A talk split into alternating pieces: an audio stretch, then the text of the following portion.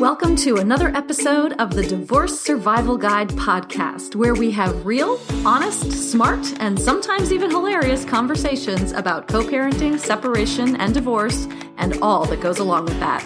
I'm Kate Anthony, your divorce survival guide, certified life and relationship coach, and happily divorced mom who helps women decide if they should stay in or leave their marriages and then guides them through the process one step at a time. Hey everyone, welcome back. I'm so glad you're here with me today. Um, today I'm actually going to do a rebroadcast of one of the most downloaded podcasts I have ever done. And this is my conversation with Dr. Natalie Jones on divorcing a narcissist. But before we rebroadcast that episode, I want to talk a little bit about narcissism. I want to talk about the fact that narcissism has become a buzzword and a catch all term to describe someone whose behavior bothers us. And I want to talk about the fact that this has become, I think, a little bit of a little dangerous. Um, and I'll explain what I mean in a, in a, in a minute. I mean, bottom line is someone needs to be diagnosed as a, as a narcissist, but it's not just unfair to the other person, right? It's actually unfair to you. So, um, let's let's talk about let's talk about what a narcissist is, right? And again, with Dr. Jones, we're going to get into this um, in this episode. But narcissism really, it, it, there's a range, right? It can range from someone who is self-involved to someone who outright emotionally abuses us. Um, and while there are definitely veritable narcissists among us, it's really important for your own growth and healing for us to distinguish what a narcissist is and how common they really are. Because if you were to poll women today, and you know, I run a Facebook group that has hundreds of women in it. And if you polled them all, you'd think that every man on the planet was a narcissist when the reality is that fewer than 1% of the population are diagnosed with narcissistic personality disorder. So, in order to get into this and clarify a little bit, I'm going to read to you from an article written by Tanya Paisley, and it's on the website called sane.org. And in this article, she says, Narcissism is more than a personality disorder.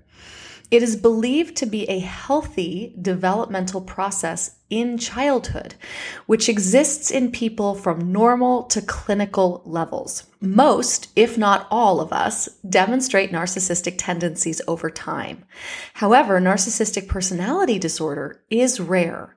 According to the Diagnostic and Statistical Manual of Mental Disorders, that's the DSM, uh, between 0.5 and 1% of the general, general population is diagnosed with NPD. So interestingly, 50 to 75% of them are men. And my own personal guess is that an overwhelming percentage of those are white men, but I have no data to back that up. Um, Paisley goes on to say that narcissism exists on a continuum from normal, healthy, with a few narcissistic traits to a pathological, clinical, full blown personality disorder on the other end of the spectrum. And our level of narcissism can vary over time between situations and life events. It's important to remember that the major distinction between narcissism and narcissistic personality disorder, or NPD, is that narcissism is not a mental illness or personality disorder. Healthy narcissism is adaptive, it's flexible and empathic. It causes elation and joy and helps us function every day. Humans need admiration for attention. Everyone has a desire for success and love, but we all occasionally experience a lack of empathy. People like having power and control, and once in a while we may feel grandiose or self important. So it's not uncommon for someone displaying normal everyday narcissist traits to hurt our feelings or push our boundaries. This is normal. We may classify these experiences as someone being selfish, aggressive, egotistical, or insensitive. Further along the continuum is an unhealthier narcissism called narcissistic personality type. And I actually think that this is where most of the people that I speak with, this is where I believe their spouses land. So, this is again not a mental illness. It is a more extreme form of narcissism. Whilst most or all of the characteristics of NPD may be present, this kind of narcissism is considered within the normal range of personality. A person may appear obnoxious because they feel superior to others.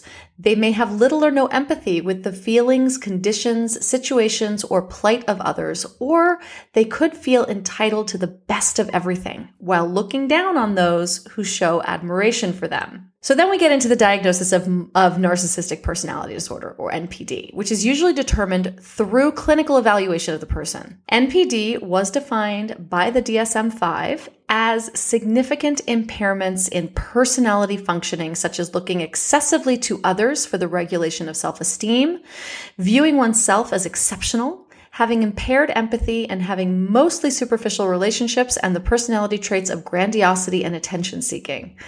Pathological narcissism is maladaptive, rigid, persistent, and causes significant distress and functional impairment. These qualities remain relatively stable over time and are not caused by a medical condition, drugs, or a person's developmental stage. So, um, research also shows that although people with NPD experience high self esteem, it is also fragile and insecure. Their self esteem fluctuates from moment to moment and day to day. Yet people with NPD are more likely to state their self esteem as high rather than low. This suggests that although people with NPD describe themselves in positive terms, their non conscious feelings are not necessarily so positive. So while it is common to refer to a selfish or arrogant person as a narcissist, the psychological definition is not only subtle, but it's also relatively rare. So, what does this have to do with you? Well, when we use this term, most people are referring to NPD or narcissistic uh, personality disorder, or with people with narcissistic personality type, which is where I think most people fall in. Um, but we've pigeonholed people into these toxic categories of this broad spectrum. And what that does is actually limits us and our ability to take responsibility for our own growth and healing. Because calling someone a narcissist is very polarizing and it can create black and white thinking. And this kind of reductionism can block us from doing the real work and seeing some of the deeper and yes, harder aspects of our marriages and ourselves. So, as an example, I once worked with a client who was really wrestling with whether to stay or go. And she was trying to figure out if her husband was a narcissist. And this was a really big thing for her. She wanted to decide, she wanted to know if he was a narcissist or not. And I finally said, Does it matter? What does the label give you?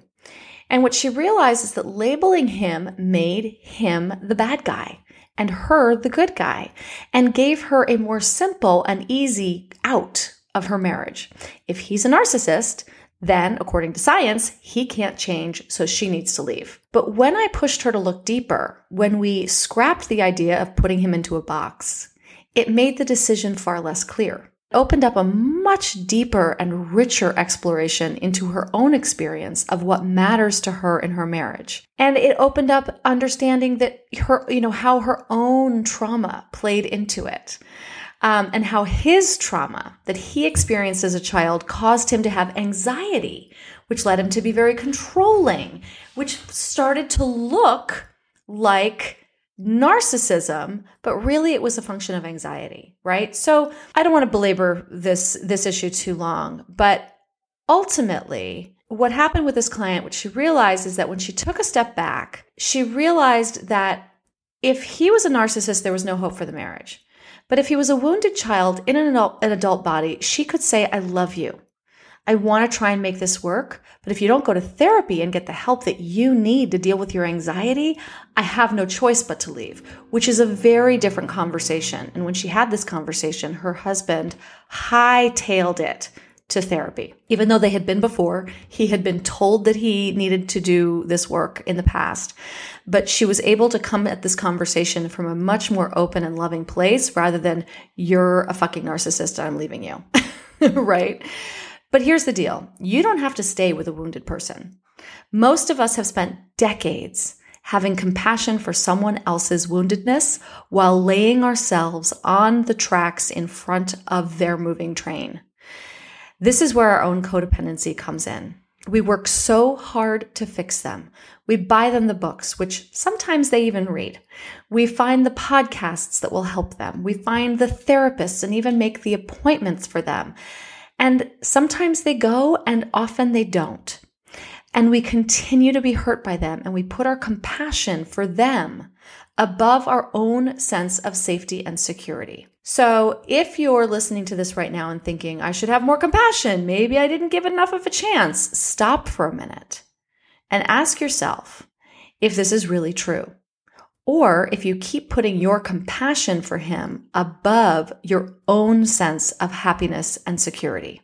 Because if I've said it once, I've said it a thousand times. You deserve to be happy. So here's where this information can be useful at this stage of the game. If you've characterized your ex or soon to be ex or your husband, your spouse as a narcissist, and you have a lot of rage floating around in you, this simple perspective shift might allow you to move forward with a lot less anger, resentment, and toxicity which in my opinion is what this work is really all about. You know, I want to return to the point that I made at the very beginning of this um, very long introduction to this rebroadcast, um, which is that narcissism has become a buzzword. We use it for everyone in any circumstance with anyone that pisses us off or appears selfish. And doing so is not only harmful and mis- can miscategorize them, it's also polarizing um, and it blocks any kind of healing, including and especially for yourself. So let's take a listen back in to this episode that I recorded um, sometime last year with Dr. Natalie Jones about divorcing a narcissist. And I hope you enjoy it. And I will be back with a new episode in just a couple weeks.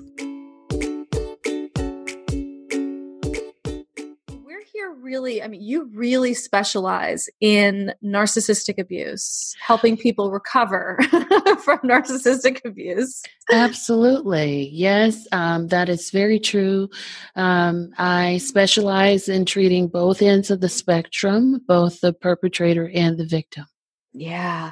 And I find that actually really fascinating because this is a spectrum, mm-hmm. right? And so talk let's talk about that spectrum because I think it's really important to notice. I know that when um when my ex-husband and I were in couples therapy, mm-hmm. our therapist diagnosed both of us, our couples therapist, and he said, "Kate, you're a codependent. Go do some work, read about that, read Melody Beattie, all of the all of the things, right? Mm-hmm. Easy. And he said um, to my ex, "And you're a narcissist. Go and do some reading and find out what you you know learn about narcissism." Yes. And when he went to the Google, um, and this was you know back in 2007 or eight, all he could come up with was NPD. And mm. he was mm. like, I'm not that. Yes. He's like, I'm willing to own that I have narcissistic tendencies, but I'm, but I, do, but I don't have narcissistic personality disorder. Absolutely. Um, which I agree with. He does not.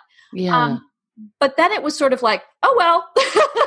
so like, so I, do, I want to talk about the spectrum and and what different um, sort of plots, uh, you know, points on the on the spectrum, how they what they look like, what they feel like, and what they feel like to be in relationship with these people. Absolutely. Um, so, narcissistic personality disorder, and you're right, um, is very different than someone who has narcissistic traits or narcissistic characteristics. And a lot of times now, when you hear people throw the word of narcissism out, what they're actually talking about is someone who has narcissistic traits, right? And someone who has narcissistic traits is going to look a lot different than someone with narcissistic personality disorder. Narcissistic personality disorder in itself is very rare. It occurs to in about 1 to 2% of the population. So that's going to be very rare uh, that you see someone that has those clearly defined characteristics and usually it's going to be uh, someone that i'm working with uh, maybe incarceration in incarceration or you know somewhere in that type of setting mm-hmm. um, but when you're talking about narcissistic traits uh, what a lot of people are really thinking about is there thinking about the manipulativeness or the gaslighting? Um, the gaslighting meaning but you're basically being manipulated and and and twisted and turned to make it think that it's all you and not the other person. Um, and in doing that what they're going to do is they're going to be uh, getting allies to side with them and against you. They're going to be telling you no, uh, that that didn't occur the way that you thought it did. Um, it's it's all in your head essentially and and it's going to essentially make you feel like wait a minute am i in the twilight zone? And then you start to question your own uh, sanity if you will. The other piece of it that uh, people think of when they're talking about the traits is the lying right and lying could be simple and very self-serving um, and it could be to the point where they actually believe it. But when you when you see it in the personality disorder it's very very pathological lying um, and it's all it's very easy. It becomes like breathing. Um, yeah it's so, so, it's so scary. It's so it is yeah I, there's someone in my family uh, who definitely has narcissistic personality disorder, along with another, a, few other co-occurring personality disorders, and it's it's it's terrifying. Absolutely, it's really terrifying to absolutely be, to watch someone and to be related, you know, in in some kind of relationship with someone um, mm. who who is pathologically lies in such a way. It's so easy. It's so terrifying how yeah. how easy it is. Yeah. Yeah. So the word that I was thinking of, I knew it would come back oh. to me for gaslighting. It's brainwashing. Mm. It's brainwashing. Yeah, it's essentially causing you to question your own uh, perception, your own reality. Um, and doing things like that. And so uh, the manipulation, um, so they're using you for their own sort of personal gain. Uh, what yeah. can I gain from manipulating or using this person? And so those are mm those are some of the hallmark characteristics. There's also the um, the selfishness or the entitlement because we all have selfishness or we we can be selfish to some degree. But the entitlement um, the entitlement feeling like the rules don't apply to me uh, whatever i want is mine for the taking and i don't need permission or approval and then also on the spectrum, um, when we're looking at the upper end, we're talking about the feelings of being special, like I'm one of a kind, um, and and that may come across in that sort of uh, godlike complex, right. meaning I'm here and you're there type of thing, and and I need to be able to control you because I'm superior to you and everybody else.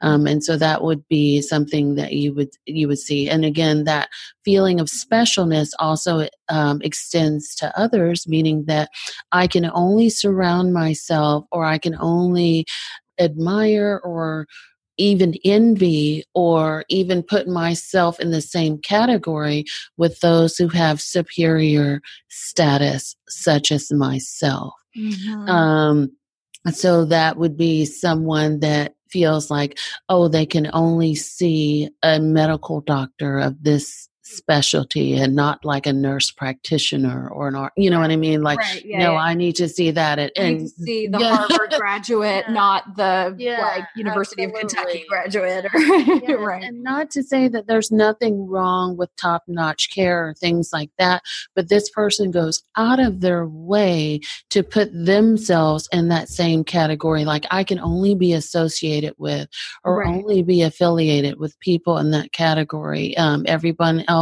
is less than, inferior, um, or not as good as me. Yeah, so that it becomes very uh, uh, grandiose, if you will, meaning that they become very fixated on that. And uh, yeah, the other hallmark traits would be like jealousy and envy, um, yes. and the feeling, uh, the lack of empathy, mm-hmm. um, those things, and um, the lack of the range of emotion, especially positive emotions such as happiness, feeling excited or warmth towards other people. Um, what you're going to see a lot um, might be rage or anger or contempt so you would see more of those types of emotions mm-hmm. yes when you find yourself married to this kind of person what are you experiencing like on a daily basis what is being in relationship with a narcissist like like this gaslighting like when we talk about gaslighting it's almost like we're talking we're co- talking about it from the other side sort of looking back on it and going oh wow yeah. that's what that was right yeah. but what are Absolutely. some of what is it like i mean I, c- I can speak to this a little bit too from a lot of experience but what is it like to be in a relationship with someone like this? It depends on where you're at in the relationship. Typically, in the beginning, um, it's very there's there's a honeymoon phase right? It's very this person is very charming. They're doting on you. They're making you feel like you're wonderful you're beautiful. Um and you know it's it it can a lot of times be described as a whirlwind romance, meaning that things went very quickly and it was very full of passion and excitement. Um, maybe that person even was pushing boundaries with you and having you do some things that you weren't so comfortable with in the beginning, and and you thought of it as being. Um, very adventurous or exciting mm-hmm. in the beginning. Right. Yeah. Um, and we often refer to that as being love bombed. Yeah. Right? And it's and it's it's this swirl Absolutely. of stuff and it's kind of designed to destabilize you Absolutely. so that you don't question right it's like it's such a swirl that you're just swept up in it and you're not giving rational cognitive thought and reason. You're yeah you're not given rational thought and reasoning reasoning but you're also not pumping the brakes and taking a step outside of the bubble right? You're kind of just caught up in this thing. Um, you may not be asking questions and really getting to know this person on a deeper level. And so that's one of the things that I will say too is that um, we have to be mindful that uh, we're in these whirlwind romances that you don't know the person, but a part of you feels like you do because you're caught up in this situation. But really and truthfully, you don't know them in depth. You don't know their vulnerabilities, um, their weaknesses, their sadness, um, their life experiences, and things. You you kind of know uh, the things that they put out there and that they want you to know as time goes on, um, you know, when you start to see the breakdown, what you start to see is um, behavior that's degrading or demoralizing towards you. Uh, this might come out in intimacy or intimacy or sex, um, where sex mm-hmm. is uh, they want it their way or it's really kind of detached or emotionless. Um, you're just kind of, it may be even feeling robotic in a way and you can feel it in in the person's sleep patterns as well because even when sleeping they'll kind of push you away or they won't um, you know where in the beginning they were all over you they were kind of smothering you even with mm. love and affection but as time goes on and they really start to pull away and become more abusive they're starting to push you away again you might start to see um, lying or controlling tactics. Uh, control can come out in a variety of ways. Um, that can come out in the form of emotional, psychological, mental, financial. Uh, control, uh, sexual control. Uh, so you can start to see those things where they really just want things their way and they kind of take the power away from you. Mm-hmm. The other piece of it too is um, you they want they always want to feel like they're loved or they're special. And so that's going to be drawing a lot more energy from you if you're on the opposite side of that, where you feel like you constantly have to prove yourself, prove your love, or prove your worthiness to that person. Uh, so much so that you're the one who's actually doing most of the work in the relationship. Uh, that also may show up in other ways where you have um, isolated yourself from friends and family because that person has been consuming, uh, all consuming of your time and your energy, or maybe they are jealous mm-hmm. of the time and energy that you spend with others or controlling.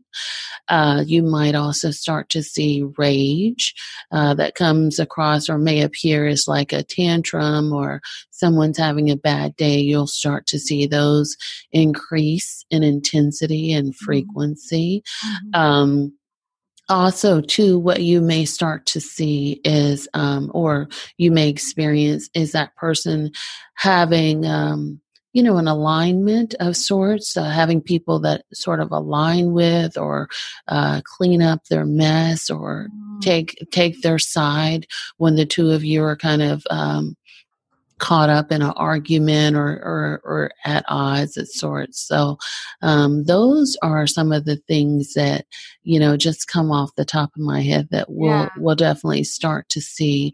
Um, and then you know it, it, the dynamics can become so much more interesting or complicated or complex when there's children involved uh, children are often used as uh, like pawns, as another way for them to sort of gain control or try to get the upper hand or cause. Um, additional suffering, uh, especially if you try to walk away.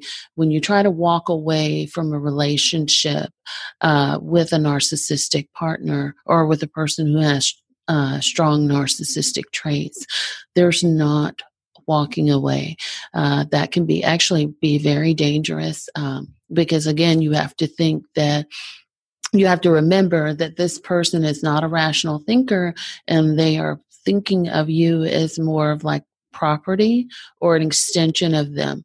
And so you don't, they don't want you to leave the relationship unless they are ready for you to leave the relationship. Um, if you try to do it before then, there's probably going to be some hell to pay. And that could show up in the courtroom. Uh, that can show up in terms of, uh, and, you know, in the courtroom in terms of them being very difficult to go through court proceedings, not showing up, you know, arguing over things that are petty, uh, not um, adhering to the boundaries or the policies of whatever's happening in court. Um, but it, it, can also show up in ways in which you know you're met with anger and animosity all the time or indifference or they refuse to communicate with you. Uh, or maybe if you're involved in child custody they'll try to keep the children way past the the deadline or not answer your calls or just disappear altogether. Um, that can also uh, they they may also be spending a considerable amount of time uh, dragging your name and, and your character mm-hmm. through the mud to yeah. try to again gain allies, but also to make you appear to be a person of poor or unworthy character. So they're really going to try to j- destroy you uh, the best way that they can. So, how do you? Set healthy boundaries with someone like this right? If you're especially if you are if you're planning on leaving them right? That's that's the biggest boundary you can possibly set is, is, is leaving them right? Um, yeah. and when there are children involved how do you do this safely? Um, and effectively? You know, there is, um, and I, I answer this with a grain of caution because what I will say is there's no one size fits all for everybody. Right. Everyone that's leaving their narcissistic partner is not in the same emotional space or financial space or what have you. They they might have their reasons for um, still staying somewhat connected to that relationship. Mm-hmm. Um, and some people have what's called a trauma bond, which means that mm-hmm. even though they know that someone is bad for them or they treat them poorly, they are still connected to that person emotionally in some way. Um, and so, with that being said, though, uh, you know, some of my recommendations include this. Uh, first and foremost, especially for those who are trying to leave, I would say really uh, the first thing would be to develop a plan mm-hmm. um, and develop a plan in a way that is safest for you. Um, so I would not recommend keeping like details um, at home about how you're going to exit. I also wouldn't recommend that you're talking to people that that your ex or your partner is aligned with right? Because they're going to run back and tell everything or you know they can you know they can be an open book which can actually put you in more uh, jeopardy if you will. So definitely develop a safety plan or an exit strategy. What that might look like for you is maybe keeping cash in a place that's safe that that person doesn't have access to or would not find. That might be at your job or with a friend, uh, keeping uh, clothes or a bag packed so that when you're ready to go, it's very easily accessible. Also, too, it could be like a Dropbox somewhere, like an Amazon Dropbox. They have those like all over now, like an Amazon locker, if you will. So that would be, you know, just kind of setting aside some time time. And it might also involve you talking with someone to help you develop a safety plan. National Center for Domestic Violence is great for that. I'm mm-hmm. also a certified domestic violence counselor.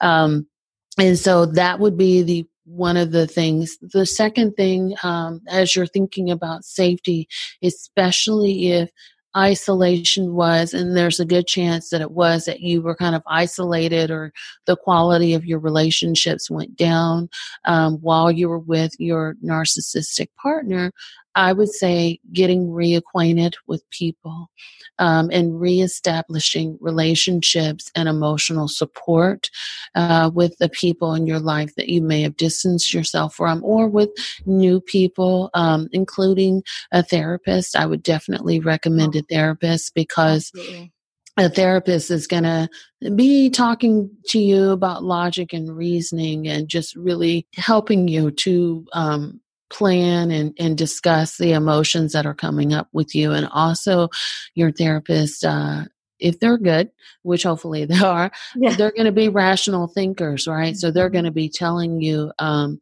you know, I'm concerned for your safety because sometimes we doubt when we've been gaslit so much or we've been manipulated yep. so much.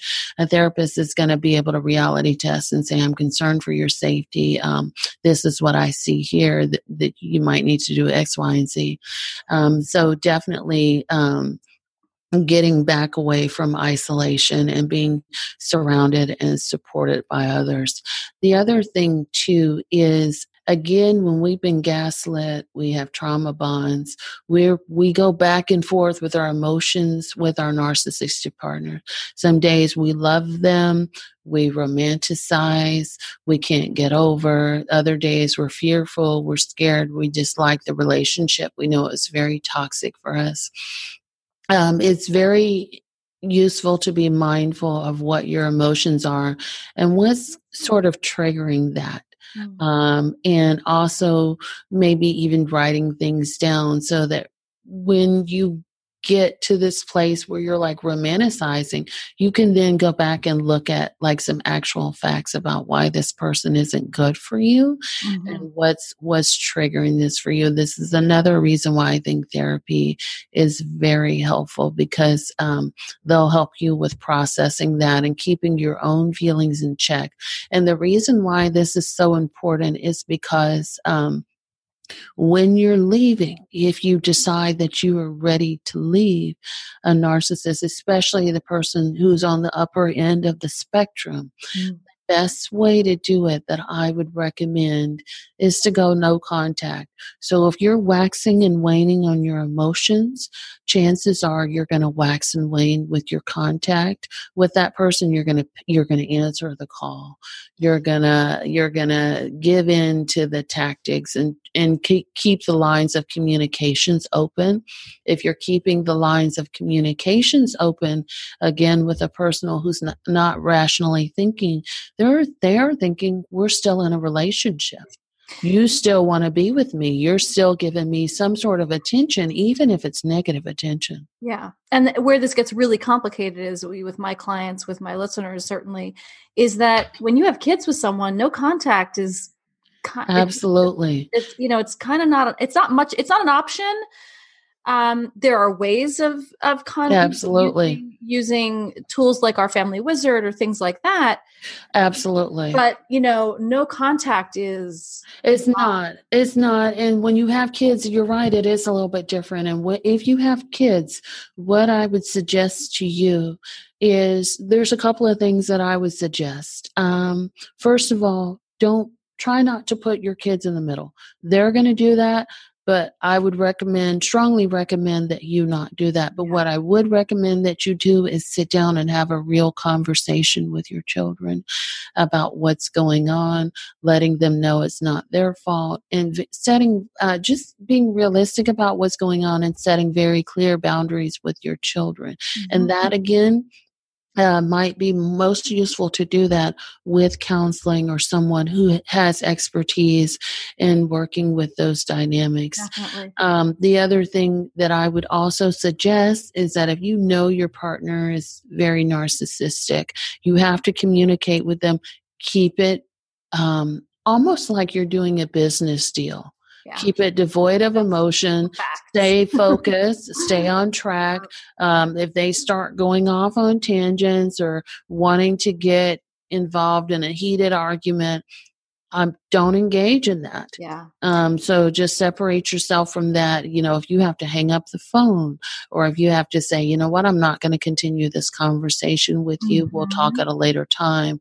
Yeah. Whatever, whatever your style is and how you feel like whatever works best for you without you getting emotionally embroiled in that. Well, and that's really complicated, right? That's really hard because mm-hmm. you know, they have been systematic people in that situation have been systematically groomed and brainwashed absolutely to not have the kind of confidence and self-esteem to be able to to to be able to say something like that. That's a very sort of mature, clear Absolutely thing to confident thing to Absolutely. say i'm sorry i'm not having this conversation and one of the things that i often talk uh, to my clients about is about controlling the narrative right mm-hmm. because narcissists love to control the narrative mm-hmm. mm-hmm. um so it's it's difficult right to go from being a person who is gaslit and brainwashed to being someone who's like free and yeah, out right so how do you help how do, how does that work how do you how do you go from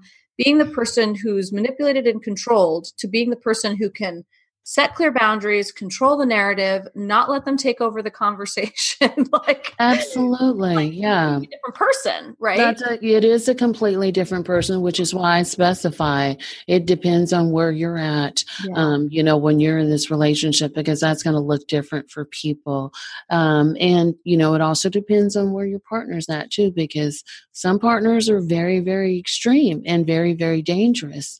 Um, and so for you to go from a person that's being manipulated and gaslit to a person that's able to have a cohesive, coherent conversation with good, solid boundaries does take a lot of work. Mm-hmm. Um, and there's there's an in- interesting thing that happens when you're in a relationship with a person like that um and you know they take your power away yeah. so there's a, a, lot of feeling powerless um what i like to call or what is called learned helplessness meaning that even if uh, you have all the resources available to you, you just don't think you can do it because that's just how broken down you've been or you've become because of this relationship. And again, this is where I say therapy is really going to be helpful.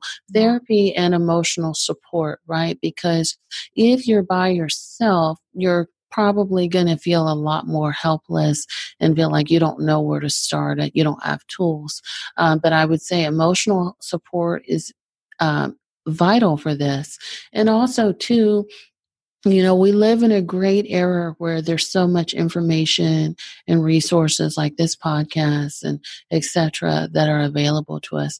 Googling, Google is great, it right? Is. Oh, great. it, it, Google is great. So Google can really, you know, again, you have to be in an emotional space where you're ready to to hear that and see mm-hmm. that because sometimes when we're we're kind of coming out we're still not ready to hear the negative narrative that you know I was being manipulated I was being abused and people just aren't ready to hear that but again Google and Amazon are the top notch yeah. resources and there are a lot of uh, great books great YouTube um, channels um, that can help teach people about what they've experienced and what they just come out of and how serious the situation is.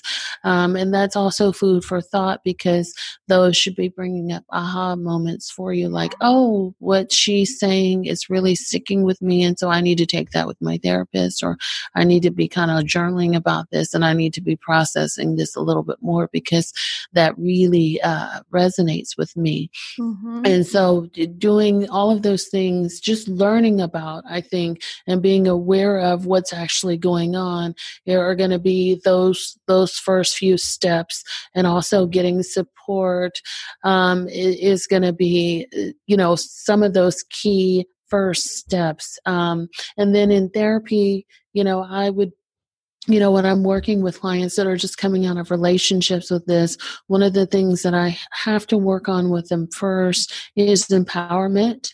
Yeah. Um, just feeling like uh, empowerment, self esteem, self love, self worthiness. Mm-hmm. Um, and also, there's a part of it too, a big part of it, which people really don't address, and that's grief. Um, yes. Because a lot of times, um, Yep. What what we're what we're struggling with, uh, in addition to feeling broken, we're also dealing with the idea of the broken fantasy of what what should have or could have been mm-hmm. as opposed to what was and so we have to help that person grieve um, that what you were thinking or what you were hoping or what you were longing for didn't actually happen or wasn't happening this is realistically what we're doing so again this is like um, reality based stuff where i'm helping you to understand the reality of what's actually happening versus yeah. what you were hoping for right absolutely I, I, I second all of that. the first thing I do with clients is exactly the same thing, self-esteem yeah. work. I mean, that is because because the foundation has been so destroyed. Mm-hmm. Um, because the only way to be manipulated is to have that foundation. Absolutely. And so we have to build that up first. And then, and the grieving is really hard for people to grasp because they think it was awful. So I should be happy to be gone. Or yeah. I like, and it's and it's never black and white it's yes not you know and the grieving process when we skip that it lingers and it, you know and, and i'm someone who uh, actually skipped it i skipped mm-hmm. the grieving process when i because i was so psyched to be out of my marriage that I was like, woohoo, you know. But a couple of years into it, the grief started to surface and it would come out in these dreams or it would come out in Absolutely. other relationships. And and it was it was I realized it was a, a, you know a step that I had skipped, and I had to go mm. back and do it again. that sucked, you know. Absolutely. And yeah, and I always talk about the fact that in divorce, I think that that especially with kids, when you are constantly in relationship with the other mm-hmm. person, that the grieving is an ongoing process that continues for for sometimes decades. And absolutely Absolutely. Yeah. And also, too, typically when you're in a relationship with a narcissistic partner, it's typically, in my experience in working with my patients, it's not a linear thing.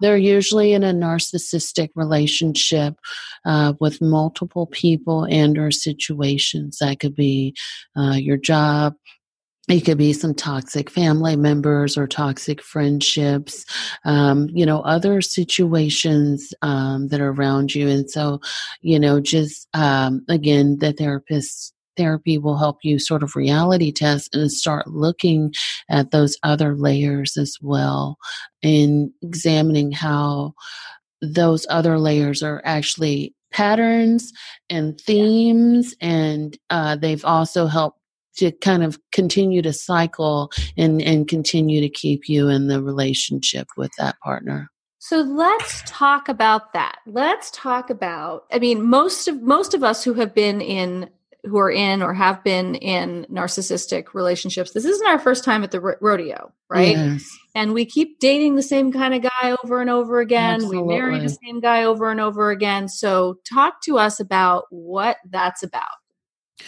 You know, um, for the majority of my clients uh, that I've worked with, um, that typically starts in a very early relationship. Uh, typically, it starts with parents or and or caregivers or siblings or perhaps even entire families where they were in, where they were groomed at a very early age um, to be manipulated or to be uh, or to give in to the needs and or demands of others um, and basically taught to put their needs their feelings their wants and their desires up on a shelf or not be acknowledged. Um, and so that's typically where where I've seen that start and that yeah. you've been groomed, you've been hardwired uh, to process your relationships that way.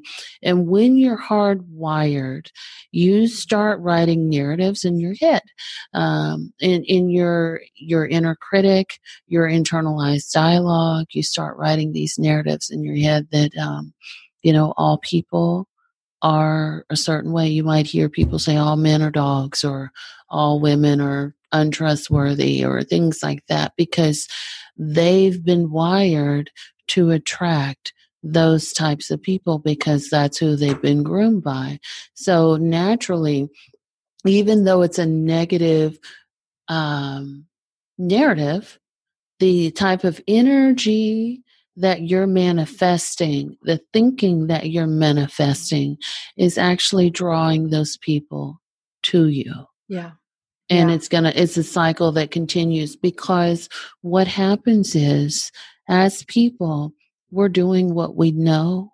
We're doing what we've seen, even though it doesn't feel good to us.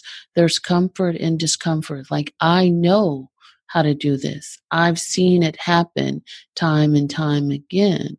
And so I'm going to continue this behavior because it serves some purpose or there's never been a reason for me to think about or change what I'm doing, thinking, or feeling. Mm and there's this unconscious draw right? Because it's it, this isn't a conscious choice. This isn't like i'm go- walking down the street and you know finding the biggest asshole and choosing him right? But there is this unconscious draw that's partly based on familiarity absolutely. Right? and then partly based on their you know the i i, I mean I, I think i mean i i I don't subscribe to all of the imago theory about yeah. this, but I do subscribe to the idea that we choose them because we want them to change for us. Right? And and if they do, then we'll have then we'll be healed. Right, because we're a lot of times when we're in these romantic relationships, we're still thinking about the first relationship uh, that didn't go well for us. Mm-hmm. And we want to rewrite that story. So the story is going to play out the same way, and we're hoping for a different ending. Every time. Every time. Every damn time. Every time. Absolutely. Yeah. And again, it's that's not conscious, right? We're not we're none of that is conscious. That is all unconscious. Absolutely. So, how do we rewrite that story, right? How do we not just be like, forget it. I'm joining a convent because obviously this is my lot in life, right? Absolutely. Um, so, when I'm working with my clients, what I like to do is start examining all of the relationships mm. um, that they have around them. That could be their relationships with people, um, their family dynamics, um, their friends, work peers, uh, past romantic partners, and just start, you know, having them talk to me about that. And what I'm doing, I do a pretty in depth assessment in my intake process. And what I do is I draw out themes, mm-hmm. right? Because people don't uh, necessarily look for that. All they know when they call me is they don't feel good and the relationship doesn't feel good, right? And so what I'm doing is I'm, you know, I'm letting them tell me their narrative and I'm drawing out uh, themes about their prior relationships. Um, they're uh, perhaps even also, definitely also taking a look at um, culture and spiritual aspects like um, what does your culture teach you about relationships what does spirituality teach you about this um, if you have those things in your life because sometimes totally. those things definitely play a big part They're i mean huge yeah. i have i work with clients a, a lot of uh, people come to me from the bible belt and they are in you know small communities yeah. where they're being told that they're being disobedient yeah um, that right there's a tons of cultural aspects that that you know religious uh, informing um, yeah. you know i have a couple of orthodox clients whose you know they they're they'll be cast literally cast out of uh-huh. their, um, their communities. Absolutely. Yeah, so taking a look at those narratives and those dynamics and seeing how they all work together and really just again presenting that to the person that i'm working with uh, so that we can then start to take a look at those themes this is what i see. These are um, you know basically i'm conceptualizing the case and saying these are themes that are coming up uh, that are contributing to what's going on today and here's how i think we can work together to mm-hmm. fix it. Yeah. Yeah. Um yeah so that that yeah. Yes. Totally. How do you work with i'm just curious how do you work with women um, or clients to build self-esteem right. what are some of the tools that you that you use for that so again that so the way I start with self-esteem is I really uh, start taking looks at their inner dialogue and their inner critic, mm-hmm. and examining patterns that are coming up with the things uh, that people say to themselves. A lot of times when we're encountering situations or people, we talk um, in our minds in our in our conscious about certain people things and situations and just really taking a look at what are you thinking about that and then also talking with them about where does that voice come from or who does that voice mm-hmm. sound like to you mm-hmm. um, does it sound like mm-hmm. someone um, in your path typically it does. It sounds like someone that they know and and and we have a talk about that person and uh a lot of times it'll be a parent or something like that or a culmination of people that weren't very good or very healthy uh, towards that person and we talk about what that person meant to them and why they are holding on to the narrative of that person. So basically, we talk a lot about why you breathe life into toxic people because a lot of times that's what we'll do. We'll keep them alive and we'll keep them very present uh, with us all the time, even if that's a relationship and that we no longer have or that we no longer want. We're breathing life into that energy and kind of uh, running our lives with the words and actions of that person. So we talk about what purpose that serves for them and what it would take for them to let that person go and really start rewriting the narrative. Um, and so once we talk about that, we can talk about ways in which that person can rewrite the narrative for themselves and acts of kindness mm-hmm. uh, that they can do for themselves and other people. Some of that may include um, saying and doing kind things for other people because a lot of times a person may not feel it towards themselves, but they may feel it towards others. But if you say it enough, towards other people, eventually you'll start to kind of incorporate that into your own dialogue for yourself. Yeah. Um, there's also inner child work mm-hmm. uh, that I like to do in terms of going back and really um, how old you are emotionally and where did you start getting broken down or feel like you started getting broken down emotionally or you know physically or sexually um, and what can we go back what can we do to go back and embrace uh, your inner child and talk to your inner child and, and show love towards your inner child yeah. um, so doing some things and that respect would be just a couple of things that i would start um, you know, and doing exercises uh, such as uh, even dating yourself or self exploration. Uh, dating yourself is is one that a lot of people struggle with because uh, they don't like to spend time alone and they don't know who they are. So that's kind of a foreign concept to them. So talking about ways in which uh, you can date yourself and enjoy your time alone and and sort of thrive off of spending time time with yourself and, and learning about yourself. Uh, what do you enjoy? What do you think that you do well? It also might entail people asking other people, what are three things or four things that you think that I do well or that are great qualities about me? People that, um, you love and respect and that are going to give you positive feedback.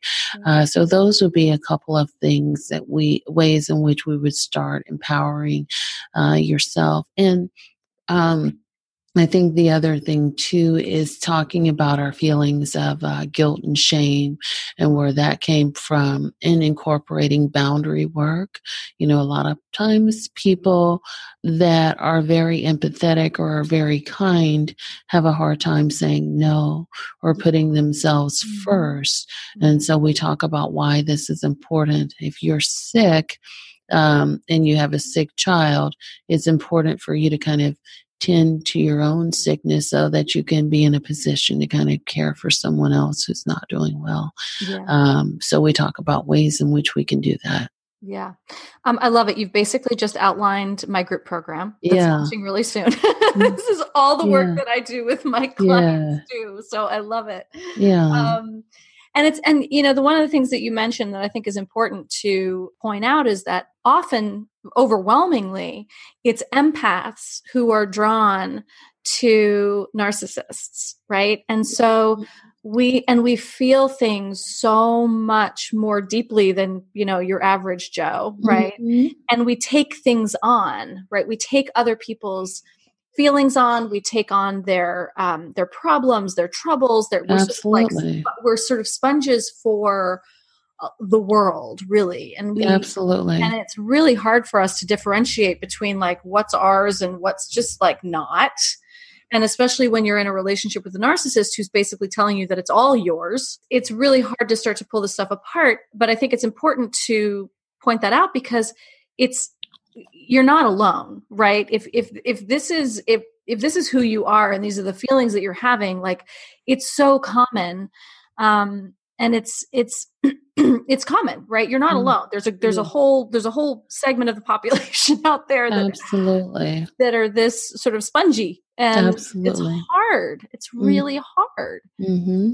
and i love what you said earlier about you know about making sure that you build build connections mm-hmm with other people mm-hmm. rebuild the connections with the people in your community that or your friends friendships that you may have lost um, but also rebuild community uh, in uh, among uh, with other women who are going through this sure. and you know just i'm just going to give a shameless plug for my my facebook group which will be linked in the in the uh, in the show notes because it's a group of women who are all sort of going through the same thing right mm-hmm. and it's and it's amazing when women share their stories with other mm. women who get it and they realize they're not alone. Something mm. really beautiful happens mm-hmm. that I felt, I think, really accelerates the healing of the shame and the guilt that you were talking about. Mm-hmm.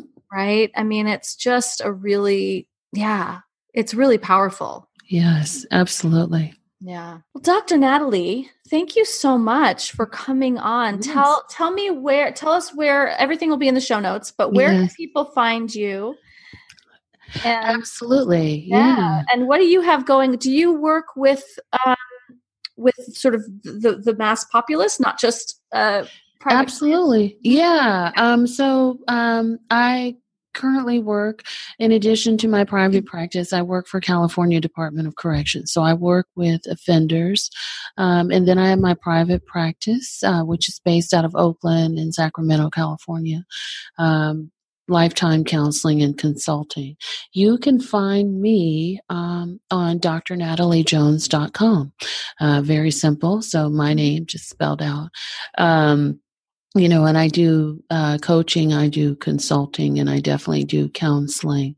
Um, I'm also doing uh, what do I have going on? I have a couple of seminars coming. Yeah, I know I have a couple of seminars coming up. One for UC of Berkeley. Uh, mm. They've asked me to come and do a presentation on uh, this very topic, um, identifying uh, dangerous characteristics in dating and relationships. Uh, so something very similar to this. Mm-hmm. I also also have um, two three day conferences uh, in which I'm doing for PESI. Uh, they do a lot of the continuing education credits for psychologists and therapists. Uh, so they've asked me to put on conference about folks with personality disorders and how to treat them. Uh, so I will be doing that.